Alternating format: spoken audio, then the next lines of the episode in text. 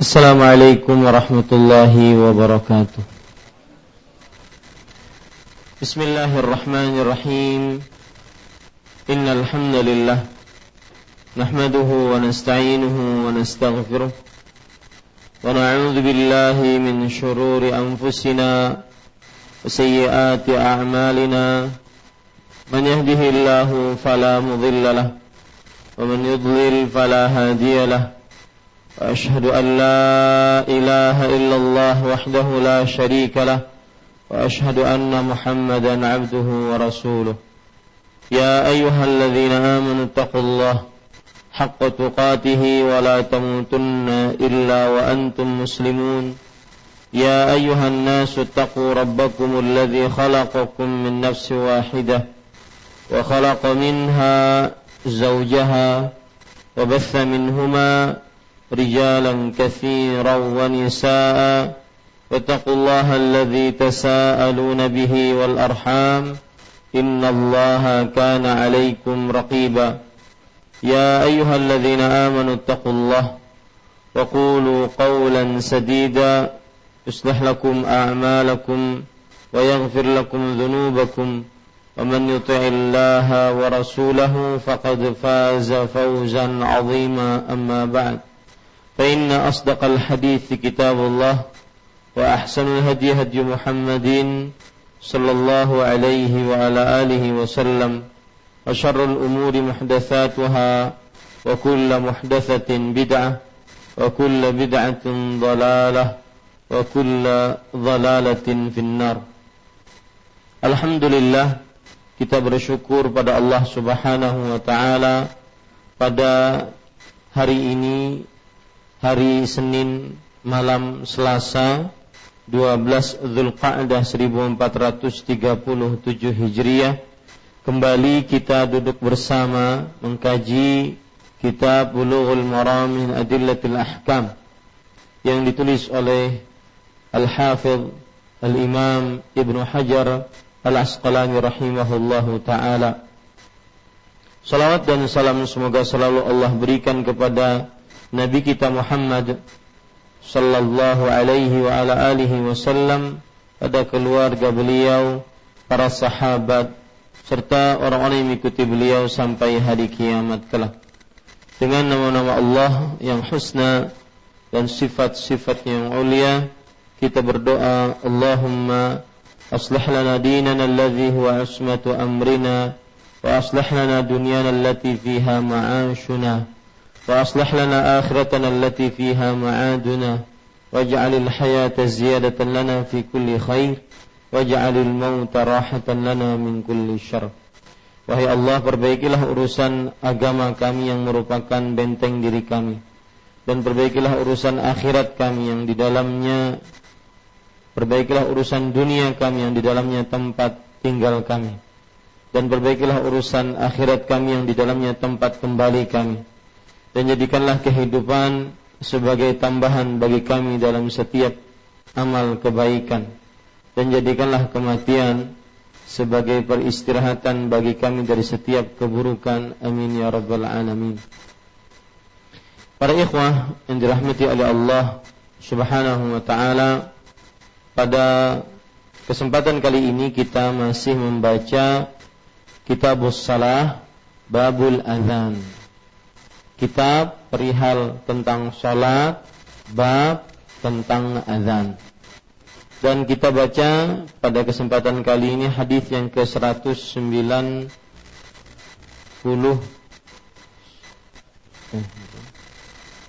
Hadis yang ke-203 ya selesai hadis yang ke-203.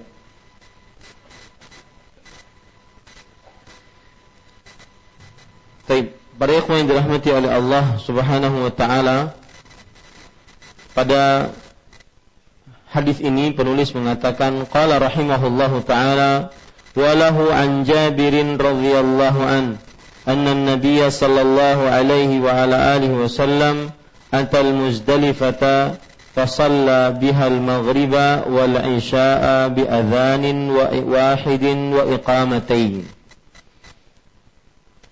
Artinya dalam riwayat Muslim dari Jabir radhiyallahu anhu bahwa Nabi Muhammad sallallahu alaihi wa alihi wasallam ketika sampai di Muzdalifah beliau salat maghrib dan isya di sana terjemahkan oleh penerjemah dijamak dengan satu kali azan dan dua iqamah. Para yang dirahmati oleh Allah Subhanahu wa taala, poin pertama dari hadis ini adalah biografi sahabat yang meriwayatkan hadis ini. Di sini disebutkan dalam riwayat Muslim dari Jabir. Jabir yang dimaksud adalah Jabir bin Abdullah bin Amr bin Haram Al-Ansari. Jabir bin Abdullah bin Amr bin Haram Al-Ansari. Beliau kunyahnya Abu Abdullah. Kunyah beliau adalah Abu Abdullah. Dan beliau termasuk sahabat yang banyak meriwayatkan ilmu hadis atau meriwayatkan hadis-hadis Rasul Shallallahu Alaihi wa ala alihi Wasallam. Hadis beliau sekitar lebih dari 1400 hadis. 1400 hadis.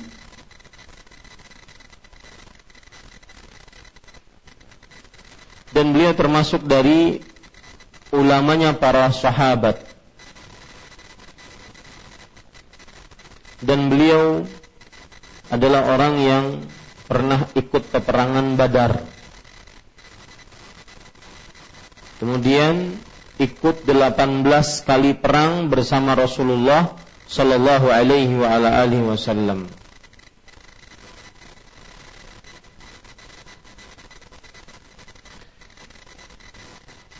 Dan beliau dikenal dengan ahli fatwa kota Madinah. Ahli fatwa kota Madinah. Di akhir umurnya beliau buta karena faktor ketuaan. Dan beliau meninggal pada tahun 74 Hijriah. Beliau meninggal pada tahun 74 Hijriah.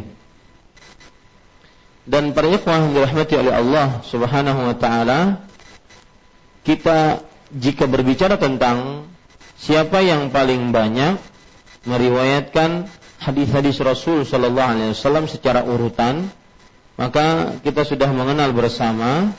Yang pertama yaitu Abu Hurairah radhiyallahu an, kemudian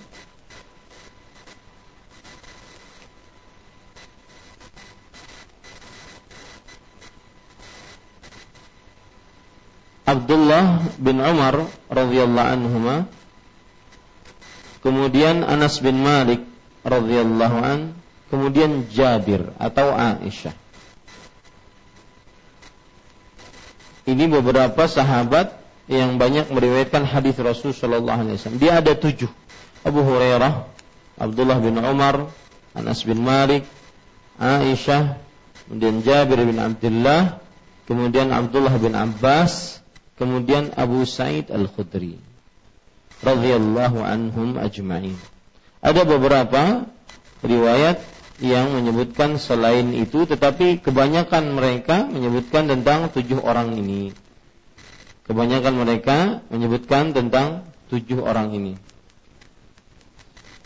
Mereka yang dirahmati oleh Allah Subhanahu wa taala. Tadi kita sudah sebutkan Jabir bin Abdullah termasuk sahabat yang paling banyak meriwayatkan hadis Rasul Sallallahu Alaihi Wasallam. Dan beliau urutan ke-6 Jabir bin Abdullah urutan ke-6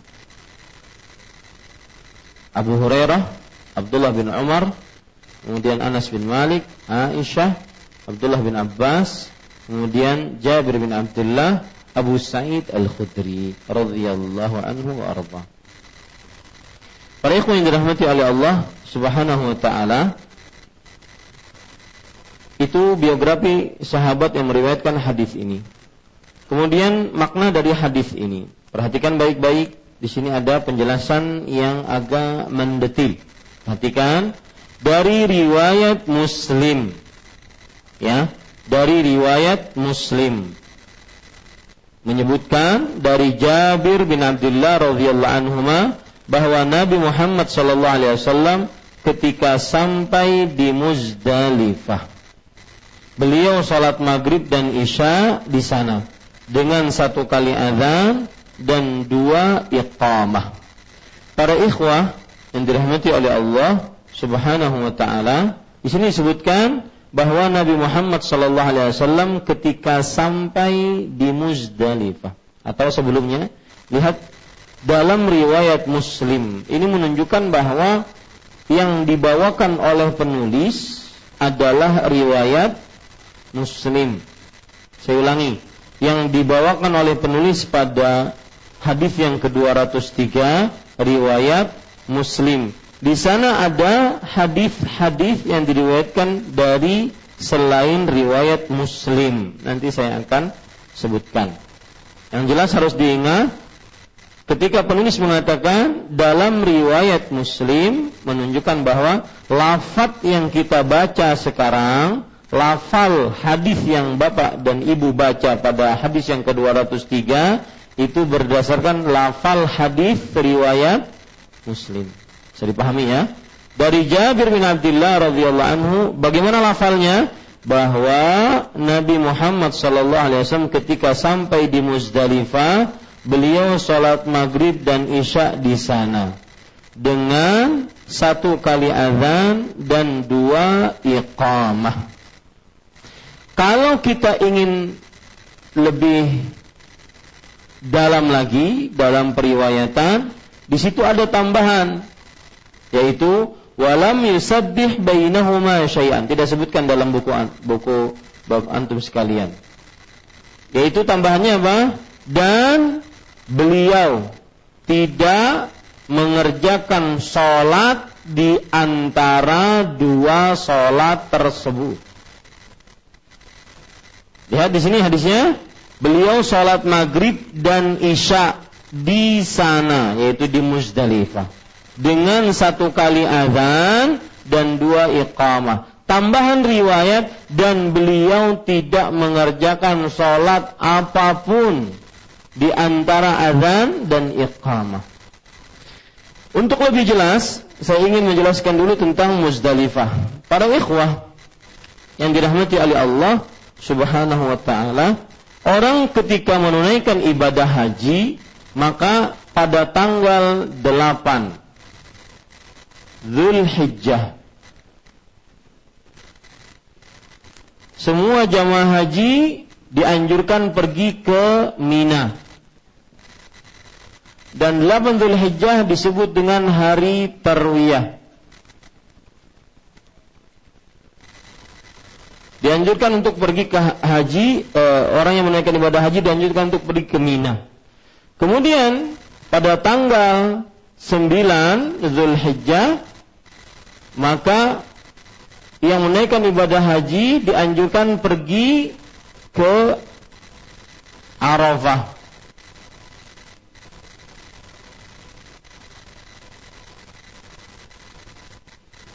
Ini disebut dengan hari Arafah.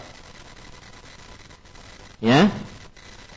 Jadi tanggal 8 jamaah haji pergi ke Mina untuk bermalam di sana mengerjakan sholat zuhur, asar, maghrib, isya, dan subuh dikerjakan pada waktunya dengan cara sholatnya dikosor pada waktunya. Berarti tidak dijamak. Zuhur dikerjakan di waktunya dua rakaat. Asar dikerjakan di waktunya dua rakaat.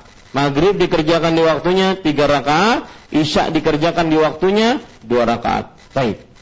Bermalam mereka di sini sampai tanggal 9 pagi. 9 pagi bertolak menuju Arafah.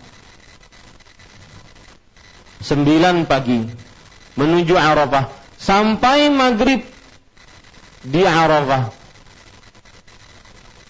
sampai maghrib di Arafah ketika sudah terbenam matahari maka mereka bertolak dari Arafah menuju Muzdalifah. Muzdalifah.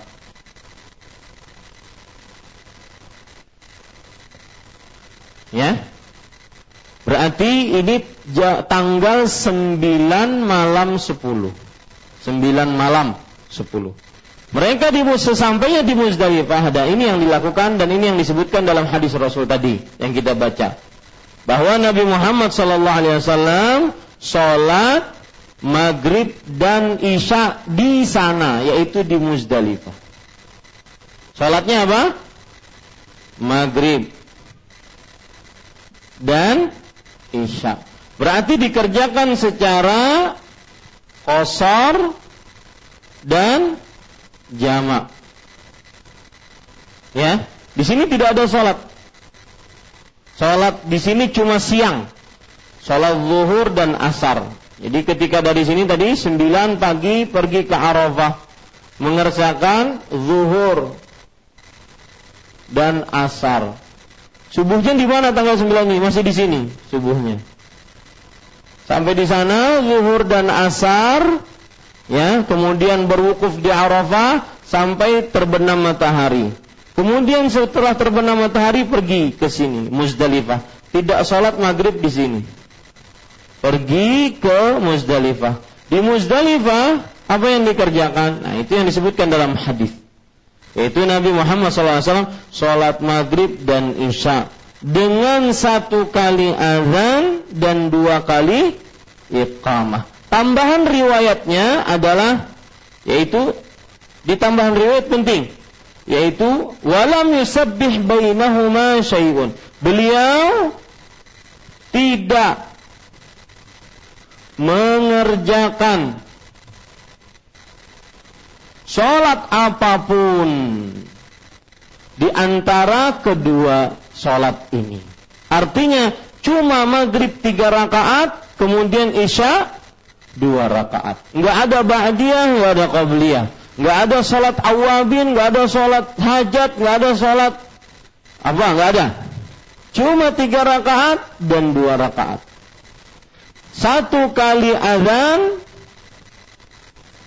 dua kali iqamah. Makanya harus kita mengumpulkan riwayat-riwayat yang ada beliau tidak mengerjakan sholat apa pun di antara keduanya.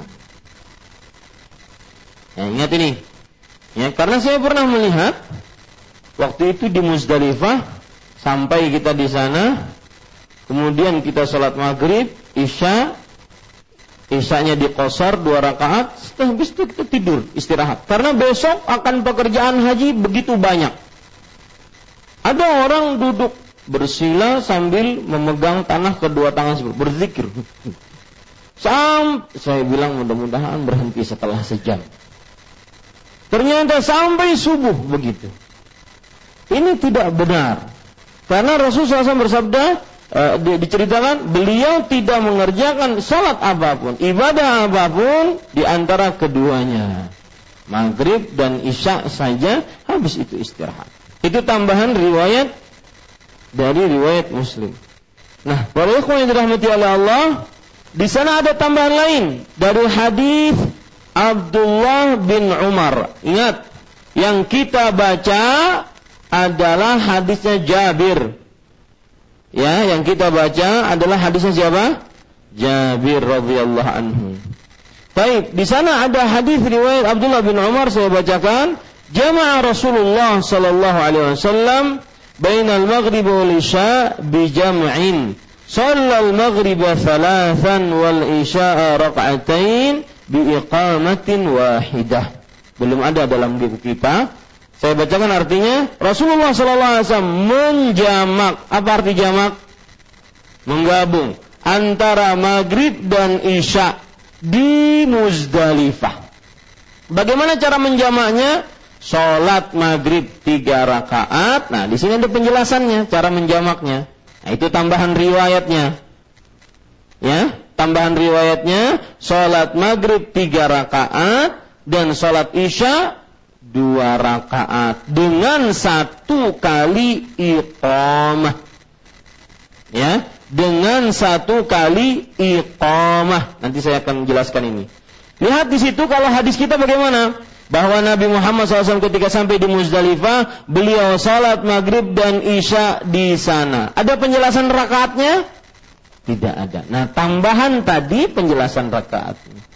Yaitu beliau salat maghrib tiga rakaat, salat isya berapa? Dua rakaat. Ya, maka para ikhwah lihat di sini, itu kan ada sholat maghrib dan isya tiga rakaat. Biar antum antum nggak lupa, tulis ya bahwa disebutkan Ustadz ada riwayat tambahan. Begitu cara baca kitab. Iya betul. Saya ingin benar-benar di sini kita mahir membaca kitab.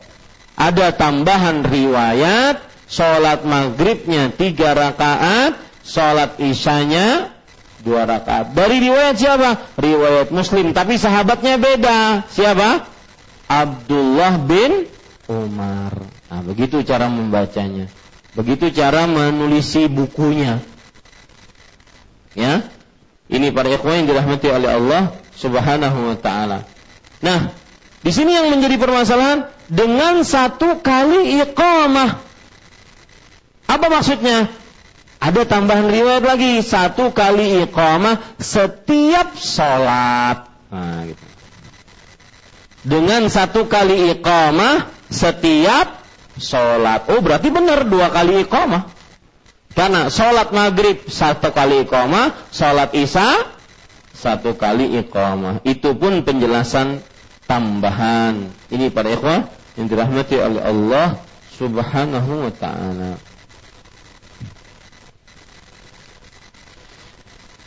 Taib para ikhwan yang dirahmati oleh Allah yang mudah-mudahan bisa dipahami, saya ulangi hadis 203. Dalam riwayat Muslim, maksudnya dalam riwayat sahih Muslim, bukan dalam riwayat Muslim seorang Muslim, bukan. Ya, tapi riwayat sahih Muslim yang ditulis kitabnya oleh Imam Muslim. Dari Jabir bin Abdullah sudah kita jelaskan siapa Jabir. Bahwa Nabi Muhammad Shallallahu Alaihi Wasallam ketika sampai di Muzdalifah. Sudah kita jelaskan juga di mana letaknya Muzdalifah. Ya di antara Mina dengan Arafah. Mudah-mudahan yang belum pernah menginjakan kaki bisa ke sana. Dan yang sudah pernah diulangi lagi. Jangan bakhil lawan diri seorang. Dan subhanallah ada di dalam agama Islam hal-hal yang di luar kebiasaan manusia. Dan kita harus imani. Dan itu tanda orang yang bertakwa. Mengimani hal gaib yang ada kepala kita, akal kita, rasio kita cuma menerima. Tidak bisa menentang mempertanyakan itu itu keimanan. Seperti misalkan hadis tentang haji dan umrah. Rasulullah sallallahu alaihi wasallam bersabda, "Tabi'u bainal haji wal umrah, fa innahuma yanfiyanil faqra kama yanfil kiru khabathal hadidi." Lihat. Ulang-ulangilah haji dan umrah Kedua-duanya itu menghilangkan kemiskinan di luar otak manusia. Haji, umrah memerlukan biaya. Tapi Rasulullah berdasarkan wahyu dari Allah mengabarkan bahkan itu mendatangkan kekayaan, menghilangkan kemiskinan. Ini tidak bisa kita akalkan. Yang ada hanya kita imani. Ya, yang ada hanya kita iman. Begitulah iman. Begitulah penyerahan diri kepada Allah. Dan ini bantahan keras terhadap orang-orang Mu'tazilah yang mendewakan akalnya seperti yang sekarang lagi rame di sosial media yaitu orang-orang yang kadang-kadang mengatakan ini air. Ini yang harus kita percayai yang sel yang di belakang dinding, di belakang horden kita nggak percaya karena belum kita lihat. ini orang memang tidak beriman. Karena iman itu membutuhkan iman di dalam hati.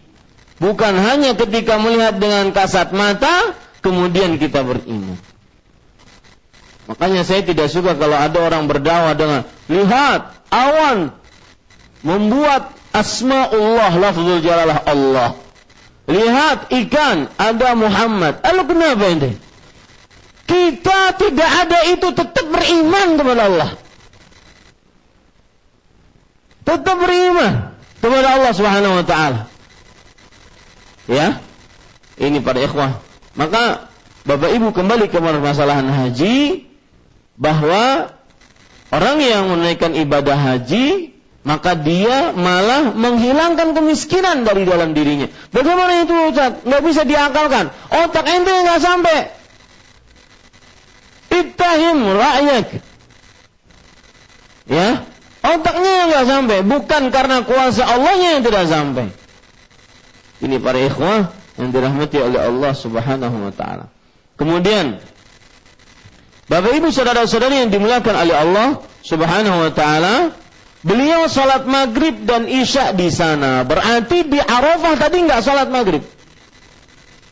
Ah, cuma nanti ada kejadian-kejadian di lapangan yang mana bis tertinggal, macet, jalan macet.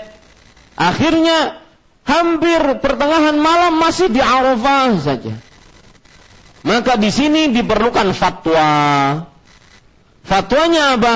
Apabila ketinggalan bus dan masih di Arafah dan sudah mau melewati pertengahan malam, maka sholatlah di Arafah maghrib dan isya. Ilmunya memang seperti ini. Kalau sudah terbenam matahari, pergi ke Muzdalifah. Ya, kalau itu lancar. Kemudian sholat maghrib dan isya di sana. Ada permasalahan di lapangan. Tidak sempat sholat maghrib di Musdalifah. Kenapa? Karena pakai bus, busnya cuma berhenti sebentar, jalan lagi. Gimana sholatnya?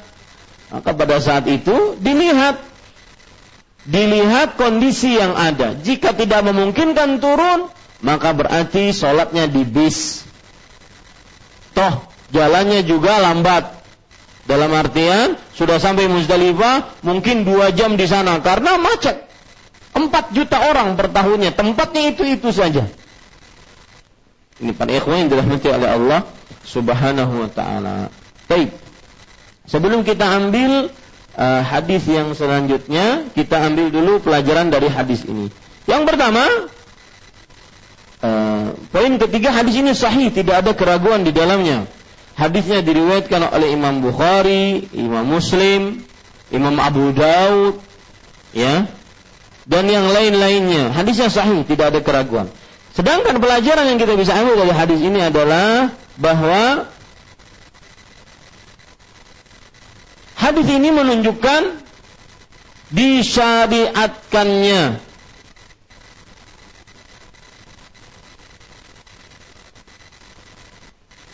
satu kali azan, dua kali iqamah bagi siapa yang ingin menjamak sholat. Satu kali azan, dua kali iqamah siapa yang ingin menjamak sholat. Dan ini pendapat mazhab Imam Syafi'i dan Imam Ahmad. Dan itu pendapat yang paling kuat. Dan kalau saya katakan, di dalam belajar fikih dan ini pendapat yang paling kuat berarti ada perbedaan pendapat. Dan perbedaan pendapat dalam masalah fikih kita harus berlapang dada selama tidak menjurus kepada perbedaan pendapat antara bid'ah dan sunnah. Ya, antara bid'ah dan sunnah. Jadi misalkan ada pendapat lain Sholat maghrib satu kali azan, kemudian iqamah. Sholat isya azan lagi, iqamah lagi. Pendapat lain. Ya. Sedangkan pendapatnya Imam Syafi'i dan Imam Ahmad ini pendapat yang paling kuat adalah bahwa yang dilakukan oleh Rasulullah Wasallam sampai di Muzdalifah satu kali azan, dua kali iqamah. Dan para ikhwan yang dirahmati oleh Allah yang menjadi pendapat ini kuat kenapa? Karena Nabi ini catat. Yang menjadi pendapat ini kuat kenapa? Karena Nabi Muhammad Shallallahu Alaihi Wasallam mengerjakan haji sekali-kalinya itu saja. Nah itu dia. Maka contohnya satu-satunya itu. Maka jarang sebenarnya permasalahan haji ada khilafnya. Ya, Beda dengan masalah sholat. Nabi Muhammad Shallallahu Alaihi Wasallam beliau banyak mengerjakan sholat wajib, sholat sunnah, sholat wajib hampir 12 tahun, sholat sunnahnya begitu banyak, maka wajar kalau terjadi khilaf di antara para ulama. Yang satu sampai hadisnya, yang satu belum sampai hadisnya, yang satu menganggap sahih, yang satu tidak menganggap tidak sahih dan semisalnya. Tetapi haji beliau kerjakan cuma sekali-kali itunya ini para ikhwan yang dirahmati oleh Allah Subhanahu wa taala. Kemudian para ikhwah yang dirahmati oleh Allah Subhanahu wa taala kita ambil hadis selanjutnya. Hadis ke-204. Walahu an ibni Umar radhiyallahu anhuma جمع النبي صلى الله عليه وعلى آله وسلم بين المغرب والعشاء بإقامة واحدة زاد أبو داود لكل صلاة وفي رواية له ولم ينادي في واحدة منهما dalam riwayat Muslim dari Ibnu Umar radhiyallahu anhuma Nabi Muhammad sallallahu alaihi wasallam pernah menjamak salat maghrib dan isya dengan satu kali iqamat sedangkan Abu Dawud menambahkan untuk masing-masing sholat dikumandangkan iqamah. Dan dalam sebuah riwayatnya Abu Daud dari Ibnu Umar, beliau tidak menyuruh azan untuk salah satu dari keduanya. Para ikhwan yang dirahmati oleh Allah Subhanahu wa taala, poin pertama dari hadis ini biografi sahabat yang meriwayatkan hadis ini. Beliau nama aslinya Abdullah bin Umar bin Khattab radhiyallahu anhuma. Kurniahnya Abu Abdurrahman. Panggilannya yang terkenal di tengah kaum muslimin siapa yang tahu? Ibnu Umar. Jadi bedakan Pak antara kunyah dengan panggilan. Kunyah itu dinasabkan kepada seseorang mempunyai anak kunyah Abu Fulan, Umu Fulan. Adapun gelar atau panggilan ya, maka biasanya terkenal dengan nama apa gitu misalkan. Misalkan kayak Abdullah bin Umar terkenal dengan Ibnu Umar. Kenapa yang terkenal Ibnu Umarnya? Anaknya si Umar. Kenapa? Karena bapaknya terkenal. Seperti Ibnu Qayyim Ibnu Qayyim. Al-Qayyim itu adalah pekerjaan bapaknya, yaitu tukang pengawas di sebuah sekolahan. Dalam bahasa Arab pengawas di sebuah sekolahan namanya Al-Qayyim. Maka dikenal dengan Ibnu Qayyim, anaknya si pengawas. Ya, anaknya siapa? Si pengawas. Makanya kalau ada orang bernama ya mungkin dia uh, apa namanya? Ingin orang tuanya anaknya ingin seperti Ibnu Qayyim. Dia namai Ibnu Qayyim. Pertama ini keliru. Kenapa? Karena itu bukan anak ente berarti. Itu anaknya si pengawas. Yang kedua itu bukan nama tetapi itu panggilan. Dan saya sering mengingatkan, jika Anda ditanya, terutama yang sudah mengenal dakwah, sunnah, bermanhaj salaf ini, kadang-kadang dia malu mempunyai nama yang kurang Arab atau kurang Islami begitu. Namanya misalkan utuh. Ya. Maka para ikhwan yang dirahmati oleh Allah, nama pian siapa? Abu Amr. Kada mau menyebut utuh. Padahal yang ditanya nama, bukan kunyah. Dan ini adab sebenarnya. Kalau ditanya nama ya nama. Ya. Nama, sebutkan namanya siapa misalkan Juminten. Ya, Sukino. Misalkan. Ya. Ini para ikhwah, sebutkan saja. Dan tidak mesti orang yang sudah mengenal sunnah atau berhijrah dari dunia maksiat ke dunia taat, dari dunia uh, kesyirikan, ke bid'ahan, ke dunia sunnah dan tauhid, tidak mesti harus berganti nama. Ini nama hijrah saya. Enggak perlu. Ya, tidak perlu. Yang penting hatinya berhijrah kepada ketaatan, kesunahan, kebid'ahan. Nah, misalnya namanya Dwi Cahyono. Ya. Karena sudah mengenal sunnah menjadi diganti Nur. Ini nggak perlu, nggak perlu. Ya ini para ikhwan yang dirahmati Allah. Nah, azan dulu.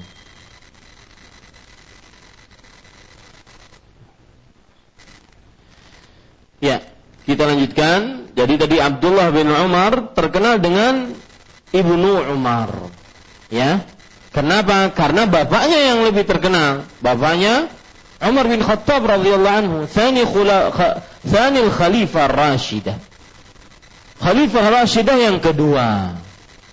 Orang yang paling mulia setelah Nabi dan Rasul dan Abu Bakar radhiyallahu anhum ajma'in. Umar bin Khattab radhiyallahu. Jadi wajar yang terkenal Ibnu Umar. Kalau bahasa Banjarnya anaknya si Umar radhiyallahu anhuma. Para ikhwan yang dirahmati oleh Allah dan Abdullah bin Umar radhiyallahu anhuma beliau ini terkenal dengan uh, periwayatan hadis dan ulamanya para sahabat juga. Dan beliau tetapi tidak mengikuti perang Badar dan Uhud. Perang Badar dan Uhud. Kenapa? Karena masih kecil. Berarti kalau tidak ikut perang Badar dan Uhud, sedangkan perang Badar itu tahun keberapa Hijriyah? Tahun ke dua Hijriyah. Berarti setelah perang Badar ada sekitar delapan tahun. Nabi Muhammad SAW meninggal umur Abdullah bin Umar sekitar delapan tahun tapi paling banyak meriwayatkan hadis. Di sini kita harus berikan apresiasi bahwa waktu muda digunakan untuk menuntut ilmu syar'i. Lebih menghasilkan dibandingkan waktu tua. Ya, kalau waktu tua hafal pagi jangan sore setengah jam hilang. Belum ngopi aja. Ya, ini pada ikhwan yang dirahmati oleh Allah. Maka ini pelajaran dari Abdullah bin Umar radhiyallahu anhu. Kemudian beliau ini ikut peperangan Khandak. Ikut peperangan Khandak. Berarti afwan, salah hitung kita. Kalau Nabi Muhammad sallallahu alaihi wasallam tidak mengizinkan beliau ikut perang Badar dan perang Uhud, Berarti umur beliau pada waktu itu belum 15. Anggap setelah perang Badar dan Uhud umur beliau sekitar tinggal 8 tahun Nabi Muhammad SAW masih hidup. 14 tambah 8 berarti 22, betul? 22. Nabi Muhammad SAW meninggal umur beliau 22 tahun. Ini menunjukkan masa-masa muda, masa-masa fresh, digunakan untuk menuntut ilmu agama. Beliau termasuk orang yang ikut peperangan, uh, orang yang ikut per, perbayatan ridwan. Bayat ridwan.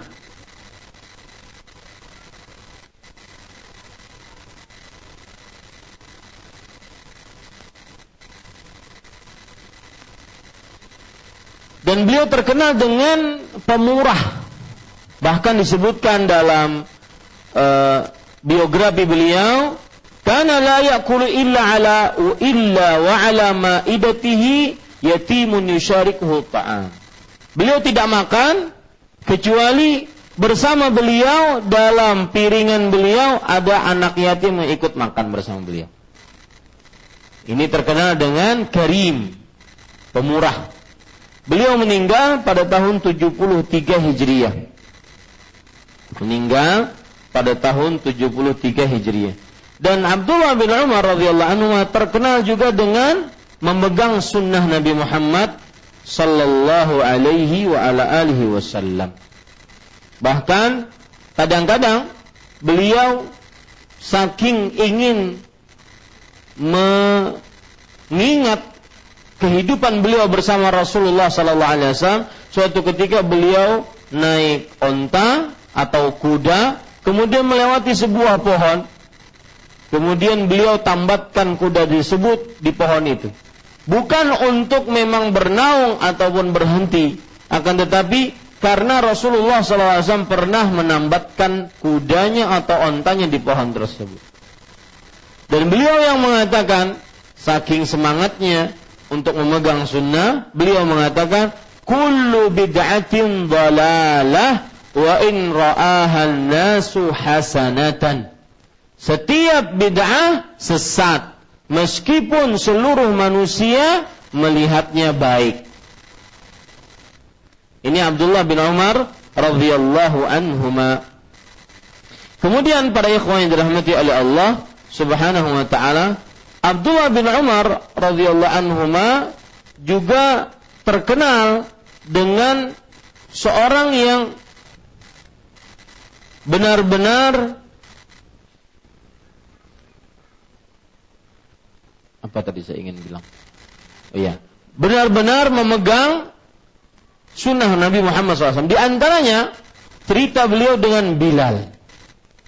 Suatu ketika beliau meriwayatkan hadis riwayat Imam Muslim yang berbunyi la tamna'u ima Allah masajidallah idza ilaiha.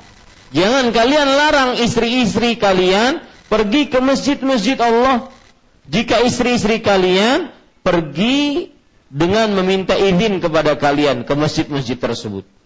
Ada anak beliau yang bernama Bilal. Ini cucunya Umar berarti. Bilal rahimahullah, beliau karena mungkin rasa cemburunya dengan istri agar tidak sering keluar rumah, beliau mengatakan setelah mendengar hadis tersebut, "Wallahi lanamna'ahunna." Demi Allah, aku benar-benar akan larang istri-istriku pergi ke masjid. Kenapa? Karena kalau pergi ke masjid terlihat laki-laki, kemudian seliweran di hadapan laki-laki dan semisalnya. Niatannya Bilal bagus, tetapi Abdullah bin Umar menganggap itu sebuah pencelaan terhadap hadis Rasul sallallahu. Beliau mengatakan, "Uhadditsuka an Rasulillah sallallahu alaihi wasallam wa taqulu lanamnahun?" Aku sedang menceritakan hadis Rasul SAW yang membolehkan para perempuan pergi ke masjid. Lalu kamu bantah dengan perkataanmu, aku akan melarang benar-benar istriku. La. Aku tidak akan berbicara kepadamu sekitar ini, sekitar ini. Bahkan dalam beberapa riwayat Abdullah bin Umar tidak membicarai anaknya sampai ia mati. Gara-gara berpegang dengan hadis dan anaknya tersebut menentang hadisnya menurut Abdullah bin Umar radhiyallahu anhu. Bahkan waktu itu Abdullah bin Umar mencacinya, mencelanya, menghinanya. Tidak pernah beliau menghina, mencaci seseorang yang didengar oleh seorang perawi yang meriwayatkan riwayat ini seperti itu sebelumnya. Saking teguhnya dengan hadis Rasulullah sallallahu alaihi wasallam. Abdullah bin Umar juga yang dikatakan oleh Rasulullah dan ini juga zat bekal para penuntut ilmu. Ingat, nuntut ilmu boleh di masjid, pakaian rapi, pakai jubah, ya, kelihatan penuntut ilmu. Tapi yang juga menentukan akhlak kita di rumah, ibadah kita di rumah, sholat malammu mana? Iya. Lihat Abdullah bin Umar, Rasulullah SAW mengatakan, "Ni'mal abdu Abdullah. Lau kana salla minal lail. Ni'mal mar'u Abdullah. Lau kana salla minal lail. Sesungguhnya Abdullah adalah sebaik-baik lelaki jika dia sholat malam. Maka Rasulullah SAW, Abdullah bin Umar radhiyallahu anhu setelah mendengar itu beliau tidak pernah meninggalkan sholat malam. Ya akhi ittaqillah Para penuntut ilmu harus terkenal dengan sholat malamnya. Ya. Ya ayyuhal muzammilu qumil layla illa qalila nisfahu aw yanqus minhu qalila aw zid alaihi warattilil qur'ana tartila. Bangun malam. Yang belum terbiasa kecuali tarawih dan kecuali qiyamul lail di bulan Ramadan, maka biasakan. Da'bus salihin qiyamuhu bil lail. Kebiasaan orang-orang saleh adalah bangun malam. Maka para ikhwan yang dirahmati oleh Allah Subhanahu wa taala biasakan bangun malam. Malam pertama sulit, malam kedua mungkin sulit. Ya, ini para ikhwan. Beda dengan orang yang memang umurnya sudah 50, 60 itu mungkin guring malam ngalih. Beda. Sidin wajar sholat malam yang masih belasan, yang masih dua puluhan, tiga puluhan, sholat malamnya malas. Ya, ini para ikhwah. Beda mungkin dengan pengantin-pengantin baru. Bangun malam terus itu. Ini para ikhwah yang dirahmati oleh Allah Subhanahu wa taala. Baik, kita lanjutkan. Itu beberapa tentang dari Abdullah bin Umar radhiyallahu anhuma. Dan para sahabat begitu, Pak. Ketika disinggung saja sedikit oleh Rasulullah, mereka akan benar-benar mengerjakannya secara maksimal dan istiqamah. Dan istiqamah. Sampai akhir hayat. Ini para ikhwan yang dirahmati oleh Allah. Mudah-mudahan kita ditolong oleh Allah bisa mengerjakan sholat malam. Para ikhwan yang dirahmati oleh Allah, kemudian poin kedua yaitu deraj, e, penjelasan hadis ini. Dalam riwayat Muslim, maksud dalam riwayat Muslim di sini artinya dalam riwayat Sahih Muslim. Dari Ibnu Umar radhiyallahu anhuma, Nabi Muhammad sallallahu alaihi wasallam pernah menjamak salat maghrib dan isya dengan satu kali iqamah. Pernah menjamak Kata-kata pernah menjama ini maksudnya di mana? Di mana? Di Muzdalifah tadi yang kita jelaskan. Pernah menjama antara salat maghrib dan isya. Lihat kata-kata pernah menjama garis bawahi di Muzdalifah. Salat maghrib dan isya dengan satu kali iqamah. Nah, ini jadi permasalahan. Satu kali iqamah. Kok bisa? ternyata ada tambahan riwayat. Sedangkan dalam riwayat Abu Daud menambahkan untuk masing-masing sholat. Nah, satu kali iqamah untuk masing-masing sholat. Ya, dikumandangkan iqamah dan sebuah dan dalam sebuah riwayat Abu Daud dari Ibnu Umar beliau tidak menyuruh azan untuk salah satu dari keduanya. Maksudnya azannya cuma sekali tidak menyuruh azan untuk untuk salah satu dari keduanya. Azannya cuma sekali. Ini para ikhwan yang dirahmati oleh Allah Subhanahu wa taala. Derajat hadis ini sahih tidak ada keraguan di dalamnya. Dan pelajarannya sama dengan 203 tadi bahwa di jika kita ingin menjamak salat maka cukup satu kali azan dan dua kali iqamah. Ini para ikhwah yang dirahmati oleh Allah. Kemudian hadis yang ke-205.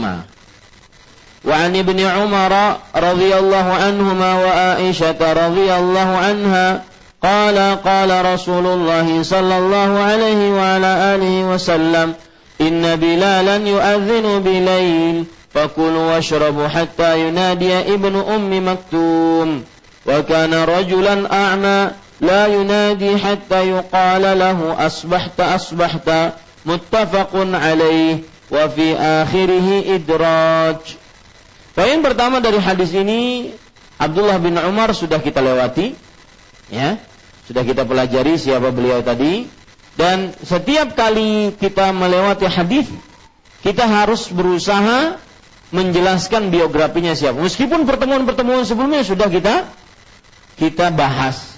Ini untuk apa, Pak? Bisa menghafal. Ya, bisa menghafal. Abdullah bin Umar baru sudah kita baca tadi tidak perlu. Sekarang yang kedua yaitu Aisyah radhiyallahu anha wa ardhaha. Aisyah para ikhwan yang dirahmati oleh Allah Subhanahu wa taala, nama beliau Aisyah bintu Abi Bakrin As-Siddiq. Bintu Abi Bakrin As-Siddiq. Al-Qurashiyah.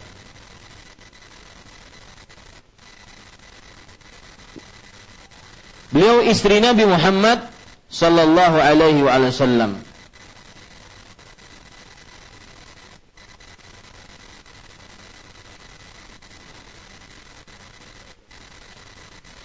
Dan wanita yang paling dicintai oleh Rasulullah sallallahu alaihi wasallam.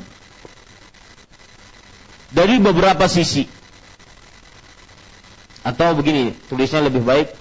Wanita yang mempunyai kedudukan tinggi dalam Islam dari beberapa sisi begitu. Beliau wanita yang mempunyai kedudukan yang tinggi dalam Islam dari beberapa sisi. Yang pertama keutamaan Aisyah radhiyallahu anha dibandingkan seluruh perempuan seperti keutamaan makanan farid dibandingkan seluruh makanan. Keutamaan Aisyah dibandingkan seluruh perempuan. Beliau paling utama dibandingkan seluruh perempuan. Seperti keutamaan makanan farid. Makanan farid itu apa? Farid itu makanan bubur pakai kuah pakai daging. Nyaman pokoknya. Ya, bubur pakai kuah pakai daging. Nah, itu makanan yang paling disukai oleh orang Arab dahulu. Paling utama. Begitulah perumpamaan Aisyah radhiyallahu anha dibandingkan seluruh wanita. Yang kedua, kedudukan Aisyah dalam agama Islam adalah beliau istri Nabi dunia dan akhirat. Yang ketiga, beliau adalah wanita yang paling dicintai oleh Rasulullah sallallahu alaihi wa ala alihi wasallam. Yang keempat, beliau adalah afqahu nisa'il alam wanita yang paling alim dalam agama Islam dari seluruh wanita. Wanita yang paling alim dalam agama Islam dari seluruh wanita. Ini beberapa keutamaan Aisyah radhiyallahu anha wa ardhaha wa akhzallah man sabbaha wa qalaha. Dilihat dari beberapa sisi. Yang pertama tadi apa? Beliau orang yang paling utama dari seluruh para wanita. Dan Rasulullah mem mem mem memisalkannya seperti makanan sarit dibandingkan seluruh makanan. Beliau paling utama dibandingkan seluruh wanita. Yang kedua, beliau istri Nabi dunia dan akhirat. Dan seluruh istri-istri Nabi adalah dunia dan akhirat. Makanya istri-istri Nabi radhiyallahu anhunna wa ardahunna tidak boleh dinikahi oleh laki-laki sepeninggal beliau. Karena agar terwujud istri beliau di dunia dan di akhirat. Yang ketiga, beliau adalah orang yang paling dicintai oleh Rasulullah Sallallahu Alaihi Wasallam. Yang keempat, wanita yang paling alim, ya, yang paling alim. Itu empat, ya. Para yang dirahmati oleh Allah Subhanahu Wa Taala, Eh, beliau wanita yang paling dicintai oleh Rasulullah SAW sudah ditulis? Sudah. Beliau pernah ditanya Rasulullah Wasallam pernah ditanya ya Rasulullah ayun nasi ahabbu ilai manusia mana yang paling kau cintai? Maka Rasulullah SAW mengatakan Aisyah. Aisyah radhiyallahu anha wa radhaha wa akhzallah man sabbaha wa qalaha dan keyakinan ini keyakinan umat Islam yang tidak berubah dari mulai Nabi Muhammad SAW di, di atas di menikahi Aisyah radhiyallahu anha wa radhaha dan tidak akan berubah sampai hari kiamat. Siapa yang mencela Aisyah berarti dia bertentangan dengan keyakinan seluruh umat Islam. Bahkan Rasulullah Wasallam meninggal di pangkuan Aisyah radhiyallahu anha wa Dan jangan pernah dengar syubhat-syubhat kaum yang menghina Aisyah radhiyallahu anha wa Karena beliau orang-orang yang menyelisihi kesepakatan kaum muslimin semenjak 14 abad yang lalu. Dan itu salah satu bukti kesesatan mereka. Dan jangan tergoda ketika mereka mengangkat slogan-slogan cinta ahlul bait, cinta ahlul bait, akan tetapi menghina Aisyah radhiyallahu anha wa. Dan ahlul bait termasuk dalamnya adalah istri-istri Nabi. Wa azwajuhu ummahatuhum. Dan istri-istri beliau adalah ibundanya para kaum beriman dan mereka termasuk ahlul bait. Ini para ikhwan yang dirahmati oleh Allah Subhanahu wa taala. Dan beliau meninggal pada 17 Ramadhan tahun 58 Hijriah. Dan diwafatkan di kota Madinah di Baqi Al-Gharqad. Diwafatkan di kota Madinah di Baqi Al-Gharqad. Dan pelajaran menarik dari seorang Aisyah terutama untuk ibu-ibu, saudari-saudari muslimah, istri bapak-bapak sekalian, anak-anak perempuan, yaitu wanita akan lebih mulia dan lebih indah dengan ilmunya dan ibadahnya, bukan hanya dengan penampilan luarnya. Ya, pipi menceronong putih, hidung mancung, jalannya ke dalam. Rambut bagus, mengkilat, bulu mata dan semisalnya. Tetapi hafalan Al-Qur'annya nol. Ada juga tiga kul. Ya. Kemudian tambahan inna ataina. Itu pun karena saking seringnya dibaca. Jadi hafal. Maka para ikhwan yang dirahmati oleh Allah Subhanahu wa taala, Aisyah radhiyallahu anha membuktikan masa-masa dini buat perempuan diisi dengan ilmu agama. Kalau kita perhatikan, Bapak Ibu saudara-saudari yang dimuliakan oleh Allah, bahwa Aisyah radhiyallahu anha meninggal pada eh, lahir pada tahun 19 sebelum Hijriah. 19 sebelum hijrahnya Nabi Muhammad sallallahu alaihi wasallam dan dinikahi oleh Rasulullah Sallallahu Alaihi Wasallam ketika berumur berapa? Enam. Digauli oleh Rasulullah Sallallahu Alaihi Wasallam ketika berumur sembilan. Nabi Muhammad SAW meninggal umur beliau berapa? 18 tahun. Ya. 18 tahun dan beliau termasuk sahabat Nabi yang paling banyak meriwayatkan hadis. Maka para ikhwah, anak-anak muda kita, anak-anak perempuan kita, coba jadikan mereka madrasah-madrasah yang nantinya akan mendidik anak-anak menjadi anak-anak yang menjadi ulama. Ya, anak-anak perempuan kita disiapkan untuk menjadi madrasah bagi anak-anak yang akan dilahirkannya. Aisyah radhiyallahu anha mengatakan, "Ni'man nisa nisaul ansar, lam yastahina an yatafaqqahna fid din." Sebaik-baik wanita adalah wanita kaum Ansar. Mereka tidak malu untuk belajar ilmu agama. Karena bertanya kepada Rasulullah tentang air mani, bertanya kepada Rasulullah tentang madhi, bertanya kepada Rasulullah tentang mimpi junub. Itu yang bertanya semuanya adalah kaum Ansar dari para wanita. Kemudian Aisyah radhiyallahu terkenal dengan kedermawanannya. Disebutkan dalam kitab Syiar A'lamin Nubala yang ditulis oleh Imam Muhammad bin Ahmad Az-Zahabi rahimahullah bahwasanya beliau puasa hari itu. Kemudian beliau mendapatkan harta dari pemimpin, dari penguasa. Kemudian beliau bagi-bagikan harta tersebut sampai sore tidak tersisa. Pagi dapat harta, sore habis. Ketika mau berbuka, beliau bilang kepada pembantunya, maka mana buka puasaku? Kata pembantunya, Halla taraktihi lana? hatta nashtariya ta'aman tuftiru bih. Kenapa engkau tidak tinggalkan untuk kita agar bisa membeli makanan agar kamu bisa berbuka? Maka beliau mengatakan, "Halla dzakkirtini dzakkartini la tu'anni fihi." Kenapa engkau tidak ingatkan aku tadi? Lupa, saking asiknya sedekah lupa dia. Jangan kalau begitu jangan celah aku atas perbuatanku. Ini para ikhwah. Maka sangat terkenal dengan kedermawanan itu Aisyah radhiyallahu anha wa radhaha. Beliau mendapatkan ujian dan ingat ini setiap orang saleh pasti mendapatkan ujian. Ujiannya apa? Dituduh berzina.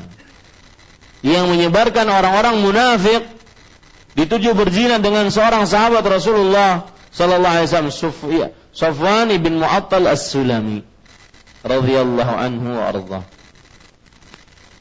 Di situ terlihat dan para ikhwah saya pesan iman seseorang akan terlihat tatkala ujian melanda. Manhat seseorang akan terlihat tatkala ujian ada di hadapan dia.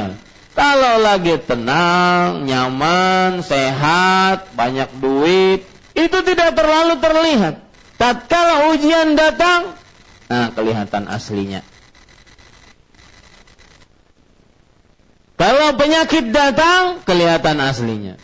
Kalau masalah banyak, kelihatan aslinya. Ya. Al-bala yakshifu asraran nas. Para ulama mengatakan seperti itu. Ujian mengungkap rahasia-rahasia manusia sebenarnya. Makanya Allah berfirman, "Ahasiban nas an yutraku an yaqulu amanna wa hum la yuftanun." Walaqad fatanna alladhina min qablihim fala ya'lamanna alladhina sadaqu wa la ya'lamanna al-kadhibin. Apakah manusia dibiarkan mereka mengucapkan kami telah beriman dan mereka tidak diuji? Sungguh orang-orang sebelum mereka akan diuji.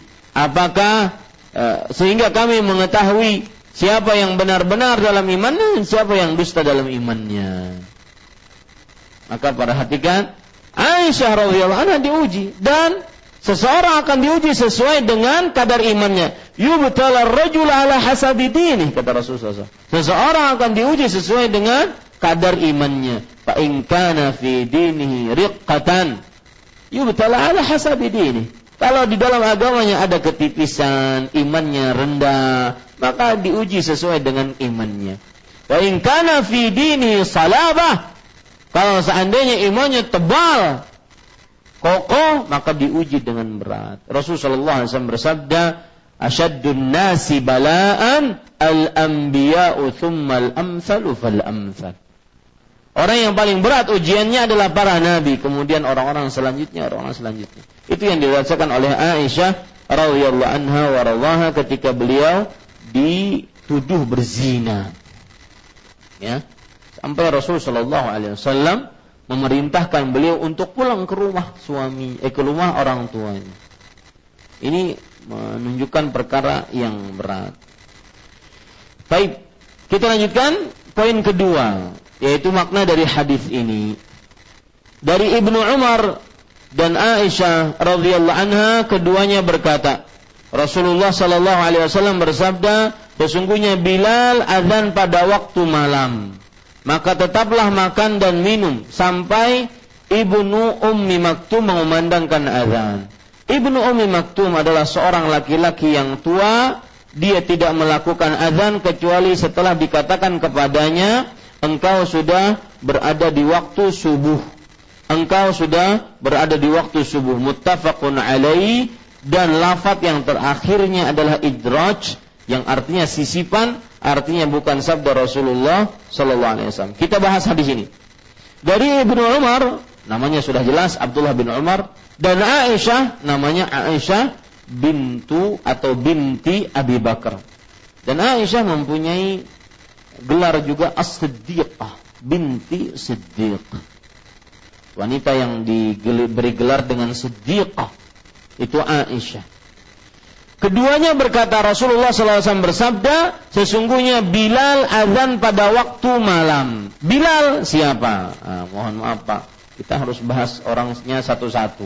begini Pak belajar hadis. Ya, ini namanya ngabsen orang Ustaz. Ya nggak apa-apa lah ya. Bilal nama aslinya Bilal bin Rabah Al-Habashi berasal dari negeri Ethiopia. Bilal bin Rabah dan beliau asalnya adalah budak Umayyah bin Khalaf. Kemudian dimerdekakan oleh Abu Bakar As-Siddiq. Akhirnya menjadi maula Abi Bakar As-Siddiq. Dan para ulama mengatakan apabila seseorang memerdekakan budak, maka budak tersebut berarti memakai namanya. Jadi misalkan Bilal maula Abi Bakar. Begitu. Karena arti maula berarti Bilal yang dimerdekakan oleh siapa? Abu Bakar. Ini para ikhwan yang dirahmati oleh Allah Subhanahu wa taala. Dan beliau termasuk as-sabiqun al-awwalun. Orang-orang pertama yang masuk dalam agama Islam ketika Rasulullah sallallahu alaihi wasallam sudah mendakwahkan Islam secara jiharan, terang benderang atau e, terang-terangan maksud saya. Kemudian beliau terkenal dengan azan, tukang azan atau muazzinnya Rasulullah sallallahu alaihi wa ala alihi wasallam. Dan Bilal beliau wafatnya di Syam tahun 20 Hijriah. Pelajaran menarik dari seorang Bilal, sering saya sebutkan pelajaran ini, surga tidak mengenal warna kulit. Mau kulit pian, ya, habang, kuning, hirang, putih, putih tuha, bukan urusan. Bilal bin Rabah al-Habashi berkulit hitam, mantan budak. Ya. Tetapi masuk surga dan dijamin surga padahal kedua kaki beliau masih berjalan di atas muka bumi masih makan minum masih bergaul dengan istrinya masih berjualan di pasar dan semisal surga tidak mengenal warna kulit paras wajah warna darah strata ekonomi strata pendidikan tidak mengenal Surga mengenal iman dan amal. Ya, maka berlomba-lombalah dalam iman dan amal. Buat apa bungas, cantik, ganteng, akan tetapi masuk neraka bersama Fir'aun Abu Lahab dan Karun. Ini para ikhwan yang dirahmati oleh Allah Subhanahu wa taala. Dan subhanallah, kecantikan, kebagusan rupa itu tidak bisa dijadikan standar untuk kita berbangga diri. Apa sebabnya? Sering saya sebutkan ini. Siapa yang bisa jawab? Kecantikan, kekayaan tidak bisa dijadikan standar untuk berbangga diri, menyombongkan diri. Kenapa? Karena Enggak. Karena pemberian Allah. Ente kapan janjian sama Allah? Ya Allah, hidung saya begini. Ya Allah, mata saya begini. Ya. Ya Allah, hid, uh, tinggi saya sekian. Enggak ada. Mutlak pemberian Allah Subhanahu wa taala. Kekayaan begitu juga. Siapa yang ingin miskin? Enggak ada. Tapi siapa yang menentukan si bulan kaya? Hanya Allah Subhanahu wa taala. Ini para ikhwan yang dirahmati oleh Allah Subhanahu wa taala. Jadi itu tidak bisa dibanggakan dan tidak bisa dijadikan standar untuk seseorang menyombongkan diri meskipun menyombongkan diri diharamkan. Makanya tidak boleh seseorang menyombongkan diri dengan hal-hal tersebut. Yang bisa kita jadikan prestasi berlomba-lomba padanya adalah iman dan amal. Kekayaan tidak ada yang memesan pada Allah Subhanahu wa taala. Lihat Karun kaya tapi sombong, akhirnya celaka dunia sebelum akhirat. Ya, ini para ikhwan yang dirahmati Allah. Maka dengan pembicaraan seperti ini mungkin hati-hati kita semakin tawadhu ketika bertemu dengan orang yang mungkin levelnya kurang dari kita. Tidak terlalu bungas, bahkan cenderung buruk rupanya, miskin pulang, hidup. Ya. Maka sudah, itulah yang Allah takdirkan. Ini para ikhwan dirahmati oleh Allah Subhanahu wa taala. Dan ada cerita Abu Lahab itu kenapa disebut Lahab? Karena dia bagaikan api, warna e, wajahnya itu mencorong. Ya. Wajahnya itu ganteng Abu Lahab. Tapi subhanallah. Kedua kakinya masih berjalan di atas muka bumi, masih bernafas, masih makan, masih bergaul dengan istrinya. Sudah turun ayat yang mengancam dia dia akan yasla naron akan dibakar oleh api yang mempunyai lahapnya. Ini para ikhwan yang dirahmati oleh Allah. Baik, itu Bilal Sesungguhnya Bilal azan pada waktu malam. Maksudnya pada waktu malam garis bawahi sebelum waktu subuh. Sebelum fajar kedua. Pada waktu malam maksudnya sebelum waktu subuh. Di sini para ikhwan yang dirahmati oleh Allah Subhanahu wa taala pendapat yang paling kuat pada waktu malam maksudnya adalah di waktu sahur. Di waktu sahur kalau kita lihat azan di Madinah dan Mekah itu dua kali dua kali. Azan di Madinah satu jam sebelum subuh. Azan di Mekah pun satu jam sebelum subuh dan itu waktu sahur. Ya, itu di waktu sahur. Maka tetaplah makan dan minum. Sampai Ibnu Ummi Maktum mengumandangkan azan. Apa maksud tetaplah makan dan minum? Maksudnya adalah ini diberikan kepada e, redaksi ini diberikan kepada orang-orang yang berpuasa. Wahai kalian orang yang berpuasa, kalau seandainya kalian mendapati azannya Bilal, maka tetaplah makan dan minum. Ya, tetaplah makan dan minum. Kenapa demikian? Karena para ikhwah yang dirahmati oleh Allah Subhanahu wa taala, Bilal mengumandangkan azan sebelum subuh. Tetap makan dan minum. Sampai Ibnu Ummi Maktum. Nah, ini biografi yang terlanjutnya. Ibnu Ummi Maktum. Siapa beliau? Para ikhwan yang dirahmati oleh Allah Subhanahu wa taala.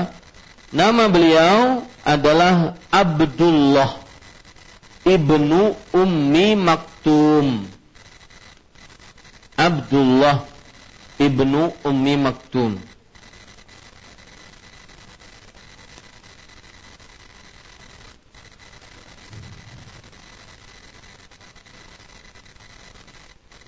Beliau adalah anak pamannya Khadijah. Khadijah punya paman dari ibu. Apa tuh kalau sepupu, sepupu Khadijah berarti. Sepupunya Khadijah, tapi sepupu ini dari ibunya Khadijah. Jadi Khadijah punya bapak, punya ibu, ibu punya saudara, saudara punya anak. Nah, anak ini disebut sepupunya Khadijah. Beliau adalah sepupunya Khadijah dan beliau itu buta atau tunanetra.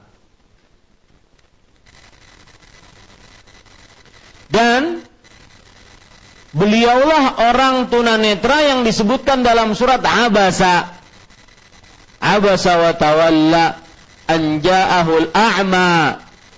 Nabi Muhammad SAW berpaling dan mukanya agak sinis ketika didatangi seorang buta.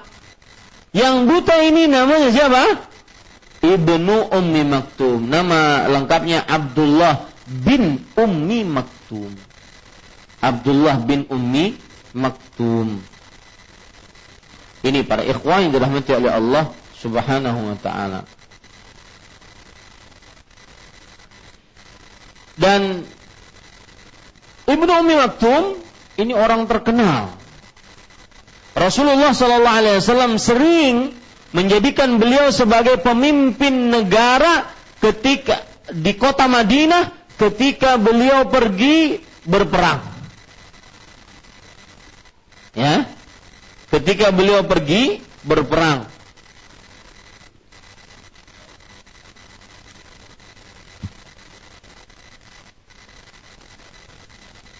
Dan beliau termasuk dari orang-orang yang pertama kali berhijrah ke kota Madinah. Ya. Setelah Mus'ab bin Umair. Beliau juga termasuk orang yang pertama kali berhijrah ke kota Madinah. Ibnu Ummi Maktum.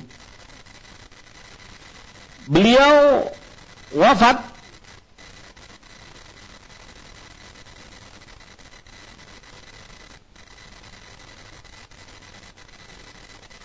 pada tahun 15 Hijriyah.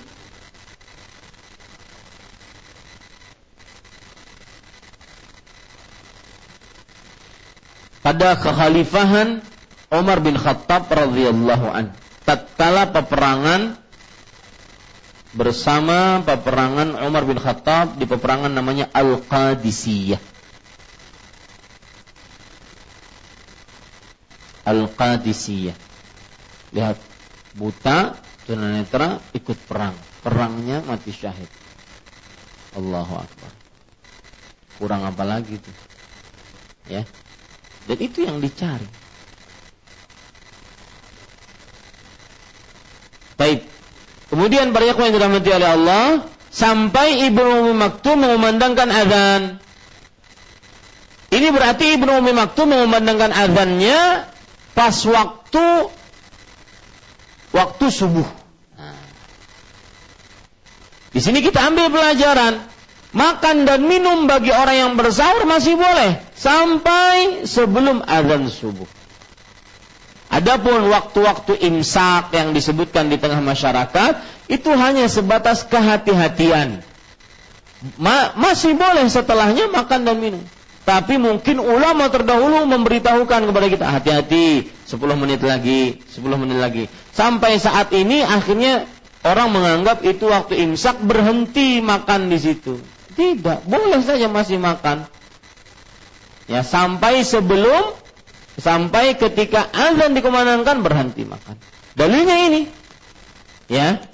Rasulullah SAW bersabda, maka tetaplah makan dan minum sampai Ibnu Ummi Maktum mengumandangkan azan. Ini para ikhwan yang dirahmati oleh Allah Subhanahu wa taala. Baik. Kemudian Ibnu Ummi Maktum adalah seorang laki-laki yang buta. Dia tidak melakukan azan kecuali setelah dikatakan kepadanya engkau sudah berada di waktu subuh. Engkau sudah berada di waktu subuh. Ya. Ini berarti orang yang tunanetra boleh menjadi muadzin asalkan ada yang memberitahu. Karena salah satu syarat utama muadzin tahu sudah masuk waktu sholat. Sedangkan orang yang tunanetra susah untuk mengetahui sudah masuk waktu sholat. Kecuali kalau diberitahukan sebagaimana yang terjadi kepada ibnu ummi maktum. Kemudian para yang dirahmati oleh Allah. Hadis ini muttafaqun alaih. Muttafaq alaih artinya diriwayatkan oleh Imam Bukhari dan Muslim. Dan lafaz yang terakhir, nah, lihat Perhatikan, lafat yang terakhir maksudnya adalah dari kata-kata Ibnu Ummi Maktum adalah titik titik titik. Itu maksud lafat yang terakhir. Dapat di bukunya dan lafat yang terakhir maksudnya adalah Ibnu Ummi Maktum adalah seorang laki-laki yang buta. Dia tidak melakukan azan kecuali setelah dikatakan kepadanya engkau sudah berada di waktu subuh, engkau sudah berada di waktu subuh. Itu maksud lafat yang terakhir. Dari kata apa tadi? Ibnu Ummi Maktum adalah seorang laki-laki bla bla bla bla sampai akhir. Dan lafat yang terakhir adalah idraj, artinya sisipan, artinya bukan sabda Rasulullah. Itu perkataannya siapa? Perkataannya tabi'i. Catat itu. Sisipan. Perkataannya seorang tabi'i bukan sabda Rasulullah. Siapa tabi'inya bernama Muslim bin Ubaidillah bin Shihab Az-Zuhri. Muslim bin Ubaidillah bin Shihab Az-Zuhri. Jadi azannya cuma eh, eh, hadisnya cuma sampai mana, Pak? Rasulullah sallallahu alaihi wasallam bersabda, sesungguhnya Bilal azan pada waktu malam, maka tetaplah makan dan minum sampai Ibnu Ummi Maktum mengumandangkan azan. Sampai situ saja hadisnya. Hah? Sampai situ saja hadisnya. Selanjutnya itu apa? Apa tadi namanya? Bahasa Arabnya apa? Idraj. Ya, sampai ke Banjar menjadi idraj. Padahal pakai bahasa Arabnya idraj. Ya, arti bahasa Indonesia apa? Sisipan. Siapa yang menyisipkan? Tabi'i. Tabi'i namanya siapa? Muslim bin Ubaidillah bin Syihab Az-Zuhri. Ini para ikhwah. Baik. Hadisnya sahih, tidak ada keraguan di dalamnya. Pelajaran dan uh, yang kita bisa ambil dari hadis ini. Baik.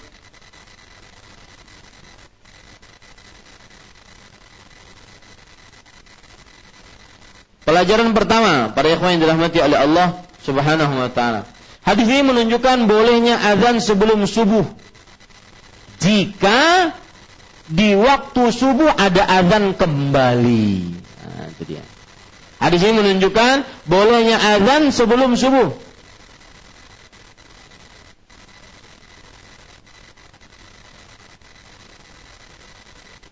jika di waktu subuh ada azan lagi. Hadis ini menunjukkan pelajaran yang kedua. Azan pertama tujuannya adalah membangunkan orang tidur dan yang sudah bangun beristirahat agar bisa bersahur. Saya ulangi, hadis ini menunjukkan membangunkan orang yang tidur belum sholat malam, belum sahur, dan bagi yang sudah bangun agar beristirahat untuk persiapan bersahur. Ini adzan siapa? Bila. Fungsinya itu membangunkan orang yang tidur dan yang sudah bangun agar beristirahat. Pelajaran selanjutnya, para ikhwan yang dirahmati oleh Allah Subhanahu wa taala waktu azan Bilal kapan? Yaitu di waktu sahur ya di waktu sahur. Karena ada hadisnya dari Abdullah bin Mas'ud radhiyallahu anhu, Rasul sallallahu alaihi wasallam bersabda, "La yamna'anna ahadukum adzana Bilalin min suhurihi, fa innahu yu'adhdhinu aw qala yunadi bilail liyarji'a qa'imukum wal yunabbiha na'imakum." Artinya, jangan sekali-kali salah seorang dari kalian menahan dirinya dari makan sahur karena mendengar azan Bilal. Jangan, tetap aja sahur. Sesungguhnya Bilal mengumandangkan azan di waktu malam. Agar, nih, nih, agar, agar orang yang sudah bangun malam istirahat, agar bisa bersahur. Dan orang yang belum bangun malam, bangun agar bisa bangun malam. Nah, ini para ikhwan yang dirahmati oleh Allah. Berarti azannya Bilal pas waktu kapan? Sahur. Ya. Baik. Kemudian, bolehkah pelajaran selanjutnya? Bolehkah azan sebelum subuh? Hah? Asal hukumnya apa?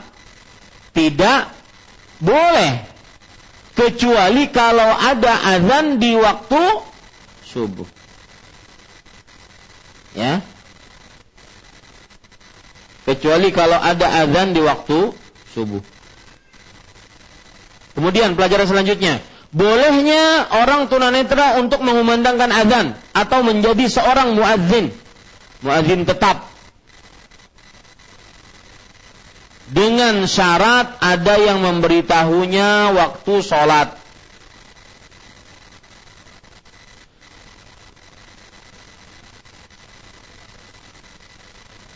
Pelajaran selanjutnya. Para ikhwan yang dirahmati oleh Allah Subhanahu wa taala. Yaitu diperbolehkan mengambil dua orang muadzin di dalam satu masjid. Diperbolehkan mengambil dua orang muadzin dalam satu masjid. Maka kalau di masjid ada muadzin khusus, itu lebih baik. Dan lebih baik ditentukan oleh pengurus masjid. Maka diperbolehkan mengumandangkan eh, mempunyai muadzin dua muadzin atau lebih dalam satu masjid. Dengan syarat, nah catat dengan syaratnya. Dengan syarat tidak boleh azan secara berjamaah. Pernah dengar azan berjamaah, Pak? Ya, tujuh orang azan jamaah. Itu di salah satu kota di Jawa. Ya, tujuh orang azan berjamaah. Ini mengada-ngada. Belum pernah ada di zaman Rasulullah Sallallahu Alaihi Wasallam. Nah itu dia. Pelajaran selanjutnya, para ikhwan yang dirahmati oleh Allah Subhanahu Wa Taala. Dianjurkan mengumandangkan azan di tempat yang tinggi. Kenapa? Karena ada tambahan riwayat, lam yakun bainahuma illa an yarqa wa yanzil bahwa Bilal ketika mengumandangkan azan, beliau naik ke atas. Kemudian ketika beliau turun, maka beliau turun dari azannya. Baru naiklah Ibnu Ummi Maktum. Ini menunjukkan bahwa beliau azan di tempat yang tinggi. Nah, kalau sekarang apakah itu perlu dilakukan? Maka jawabannya tidak perlu. Ya, kan hendak naik ke atas hubungan di mana? Ya, ini enggak perlu.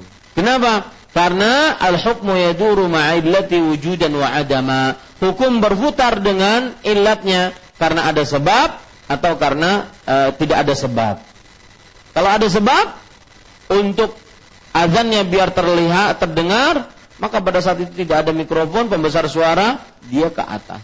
Karena sudah pembesar suara tanpa ada uh, tanpa harus ke atas, maka dicukupkan dengan pembesar suara. Wallahu a'lam. Kemudian para ikhwan yang dirahmati oleh Allah, pelajaran selanjutnya yang kita ambil dari hadis ini juga adalah bahwa yang terakhir ini tidak boleh menentukan waktu dalam ibadah dengan hisab. Dengan hisab. Itu hitungan-hitungan. Kenapa? Karena Allah Subhanahu wa taala berfirman, "Makan dan minumlah sampai terang bagi kalian benang putih dari benang hitam karena masuk waktu fajar. Kalau seandainya kita tidak boleh menggunakan hisap untuk menentukan masuk waktu sholat, waktu puasa, bulan, ya, maka begitu juga tidak boleh menentukan waktu hisap, waktu dengan hisap de, uh, untuk sholat, untuk sholat, untuk puasa. Tidak boleh. Ya, kita akan menentukan awal puasa dengan hisap, akhir puasa dengan hisap. Begitu pula kalau puasanya, ya puasanya, maksudnya puasanya itu terbenamnya matahari, terbitnya fajar itu dengan penglihatan, bukan dengan hisap. Ini para ikhwan yang dirahmati oleh Allah Subhanahu wa taala. Ya. Hadis yang ke-206, hadisnya lemah, kita baca saja karena tidak ada pelajaran di dalamnya. Hadis 206, wa an ibnu Umar radhiyallahu anhuma anna Bilalan adzana qabla al-fajr فأمره النبي صلى الله فأمره النبي صلى الله عليه وسلم أن يرجع فينادي ألا إن العبد نام رواه أبو داود وضعفه dari Ibnu Umar radhiyallahu anhu bahwasanya Bilal pernah mengumandangkan azan sebelum fajar. Kemudian Nabi Muhammad SAW memerintahkannya agar kembali ke tempat azan dan menyeru, ingatlah sesungguhnya seorang hamba butuh tidur. Diriwayatkan oleh Abu Daud dan ia membaifkannya. Pada ikhwan yang dirahmati oleh Allah, poin pertama dari hadis ini biografi perawi yang meriwayatkan hadis ini Abdullah bin Umar sudah lewat. E, poin kedua penjelasannya dari Ibnu Umar radhiyallahu anhu bahwasanya Bilal mengumandangkan azan sebelum fajar. Ya. Sebelum fajar. Kemudian Nabi Muhammad SAW memerintahkannya agar kembali ke tempat azan. Ke tempat azan dan menyeru ingatlah sesungguhnya seorang hamba butuh tidur. Apa maksudnya? Para ikhwah yang dirahmati oleh Allah, maksudnya adalah yaitu beliau Bilal mau memandangkan azan sebelum waktu subuh karena ketiduran, ngantuk. Ya, karena apa? Ngantuk akhirnya terkumandangkan azan sebelum subuh. Nah, timbul pertanyaan, kan hadisnya di atas tadi begitu memang Bilal mengumandangkan azan sebelum subuh nanti azan yang asli siapa? Ibnu Umar di waktu subuh. Maka bagaimana? Maka kita jawab, Bilal bisa saja beliau mengumandangkan azan di waktu subuh, kadang-kadang bergantian dengan siapa? Ibnu Ummi Maktum. Nah, sekarang ini beliau salah. Beliau mengumandangkan azan sebelum subuh.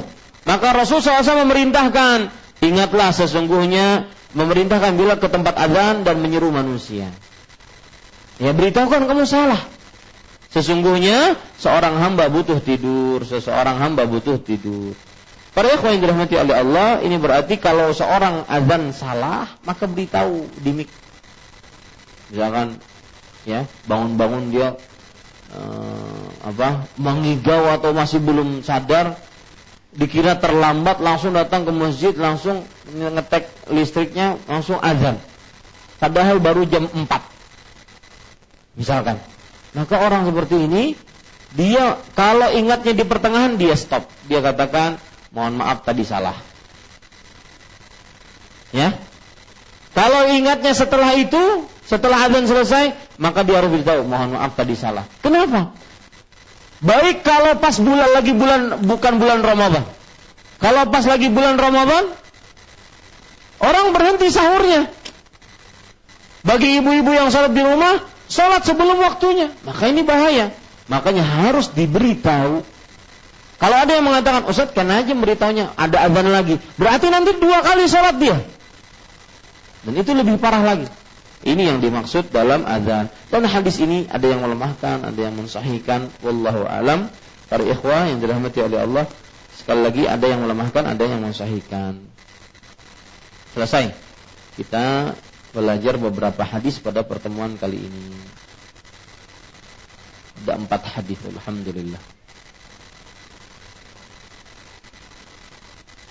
Ada yang ingin bertanya langsung? Tafadhal.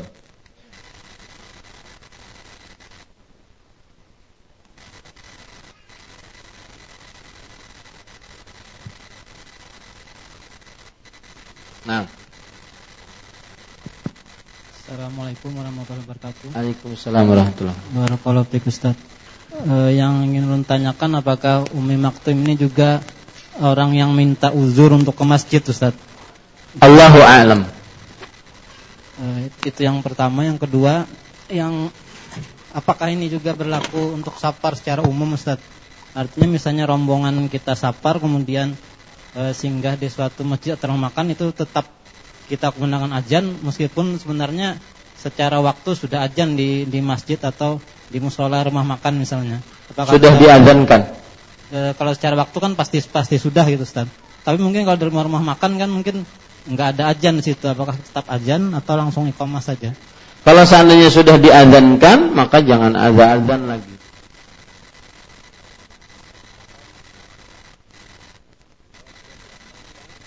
Tidak perlu azan lagi, iqamah saja.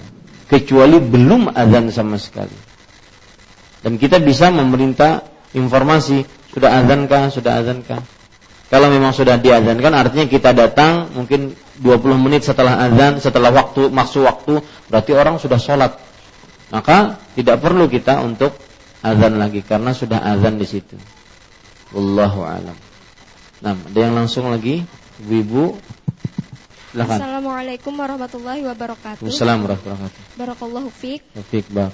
Eh, yang ingin saya tanyakan, eh, Ustadz bagaimana misalkan kita eh, menyebut nama kunyah itu dengan eh, fulanah mamanya fulan atau fulan abahnya fulanah. Eh, bias eh, yang biasa saya dengarkan eh, kalau misalkan menyebut kunyah itu dengan ummu ummu fulanah atau Ya. In- Nah, eh, itu bagaimana Ustadz? Apakah diperbolehkan? Ya. Eh, itu saja. Eh, jazakallahu khairan. Wassalamualaikum warahmatullahi wabarakatuh. Waalaikumsalam jazakallahu khair. Ya, barakallahu fiik atas pertanyaannya. Maka jawabannya para ikhwan yang dirahmati oleh Allah Subhanahu wa taala, kunyah adalah e, panggilan yang memang diambil dari Arab. Maka lebih baik kita seperti itu, misalkan ummu fulan, ummu fulana ya atau abu fulan, abu fulana, lebih baik seperti itu. Daripada kita katakan mamanya fulan. Ya. Ini kurang dilihat dari sisi eh, adat kebiasaan orang Arab memakainya. Wallahu alam. Pertanyaan selanjutnya dari kertas tabi'u bainal haji wal umrah. Artinya ikutilah haji dan umrah. Ulang-ulang haji dan umrah Apakah ini bisa dijadikan dalil bolehnya mengulang-ulang umrah satu sampai lima kali dalam sekali safar umrah? Jazakumullahu khairan. Maka jawabannya tidak bisa. Kenapa? Karena haji dan umrah adalah satu kali perjalanan dari miqat. Satu kali perjalanan dari miqat. Siapa yang ingin mengulang haji atau umrah maka dia datang eh, datang dari miqat masuk ke Mekah mengerjakan ibadah haji atau umrah. Kalau dia ingin ulang lagi, maka dia dari miqat lagi mengerjakan ibadah haji dan umrah. Seperti itu. Adapun miqat-miqat yang dipilih oleh sebagian orang sekarang seperti Ji'rana, Tan'im, Arafah dan semisalnya itu bukan miqat. Itu tanah halal. Nah, miqat itu ada lima. Ya lam-lam, Zulhulaifa, kemudian Al-Juhfa, As-Sailul Kabir, Qarnul Manazil, Za, apa, Zatu Irq, miqatnya penduduk kota Iraq, Irak. Itu miqat-miqat. Yang jelas tidak diperbolehkan keyakinan seperti ini. Karena haji dan umrah satu kali dari miqat. Ada yang mengatakan, Ustaz, orang Mekah kalau ingin mengerjakan umroh maka dia pergi ke tanah halal. Orang yang mukim di Mekah. Kita sudah lama haji. Artinya tinggal di Mekah lama. Bahkan mungkin berminggu-minggu. Bukankah kita disebut sebagai seorang mukim? Maka jawabannya, iya, kamu mukim di Mekah. Tetapi kamu bukan penduduk yang tinggal di kota Mekah. Ya. Dan para sahabat pun begitu. Tetapi tidak terdengar dari mereka kalau sudah mengerjakan umroh, kemudian mereka pergi ke tanah halal, mengambil mikot lagi, berihram di sana, kemudian masuk umroh lagi. Enggak. Bahkan para ulama salaf terdahulu, mereka ketika sudah sampai ke Mekah, mereka tidak mau keluar karena sulit sampai Mekah di zaman dahulu. Sulit. Sampai ke sana seperti orang e, berpisah dari keluarganya seperti mau berpisah mati. Karena saking sulitnya. Maka tidak benar ya diulang-ulang umrah. Ah, di sana ada hadis yang menyebutkan bahwa uh, inna abdi sahahtu lahu jismah wa awsa'tu lahu rizqah la yamdi alaihi khamsatu awam la yafidu ilayya innahu la mahrum artinya sesungguhnya ada seorang hambaku yang aku sehatkan badannya, keluaskan rezekinya. Lima tahun berlalu dia tidak menunaikan ibadah haji, mendatangiku sebagai tamu bagiku, maka sungguh dia akan benar-benar merugi. Ini hadis dilemahkan oleh sebagian ulama hadis terkenal, Ad-Daruqutni, kemudian uh, Imam Malik melemahkan hadis ini. Sedangkan ulama hadis di zaman sekarang seperti uh, Imam Al-Albani, kemudian seperti sebelumnya Imam Ibn Hibban mensahihkan hadis ini.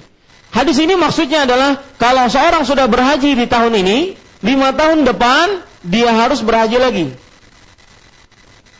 Dan itu yang dilakukan oleh oleh Arab Saudi. Penduduk yang tinggal di sana boleh berhaji per lima tahun. Per lima tahun. Ya, di Indonesia bukan per lima tahun, per dua puluh tahun. Itu pun kalau dapat umur. Ya, ini para ikhwah. Jadi tidak sekali lagi pertanyaannya tidak boleh beranggapan seperti itu.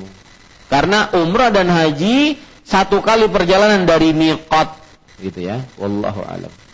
Mau menanyakan puasa sunnah tiga hari setiap tanggal 13, 14, 15 Hijriah. Namanya puasa ayyamul bid. Apakah puasa ini sesuai sunnah Nabi? Kalau ada apa benar? Bulan ini bertepatan bulan Zulqa'dah tanggal 16, 17, 18 Agustus. Maka jawabannya para ikhwah puasa ayyamul bid benar dalam hadis riwayat Abu Hurairah, riwayat Tirmizi.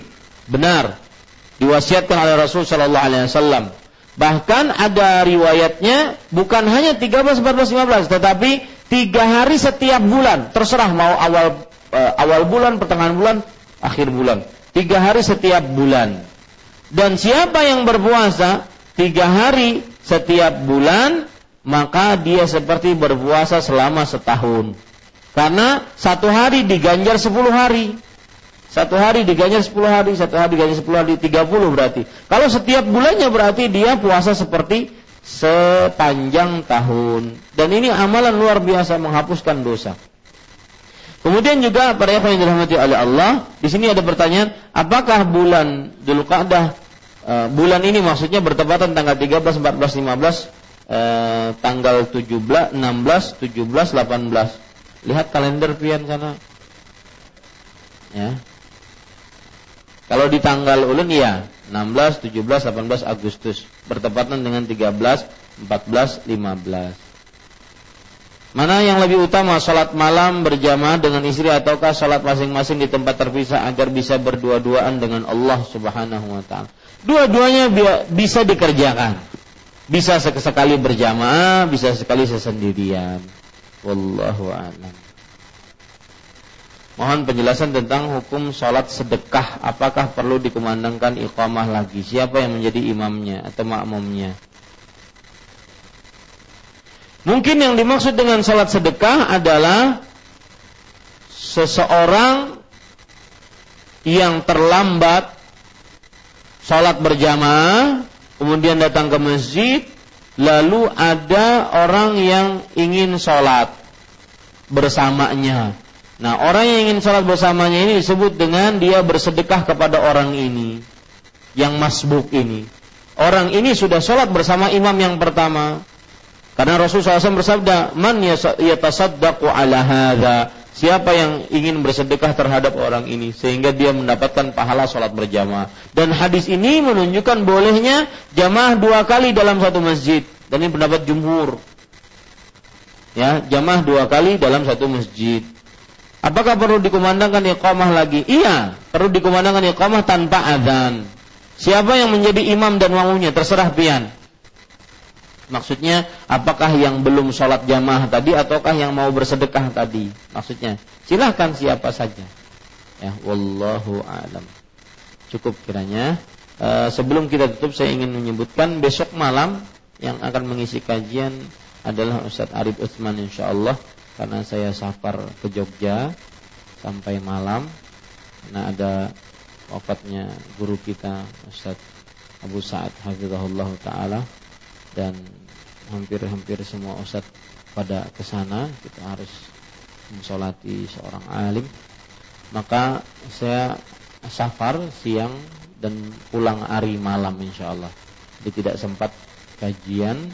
Mudah-mudahan Ustadz Arif Utsman bisa menggantikannya dan insya Allah akan diumumkan nanti temanya oleh panitia dakwah Demikian dan pagi seperti biasa tetap aja pagi ada kajian, kemudian di Martapura pun ada kajian tetap seperti biasa. Karena saya berangkatnya siang. Demikian kita cukupkan dengan kafaratul majlis subhanakallah hamdik asyhadu an la ilaha illa anta astaghfiruka wa atubu ilaik. Wassalamualaikum warahmatullahi wabarakatuh.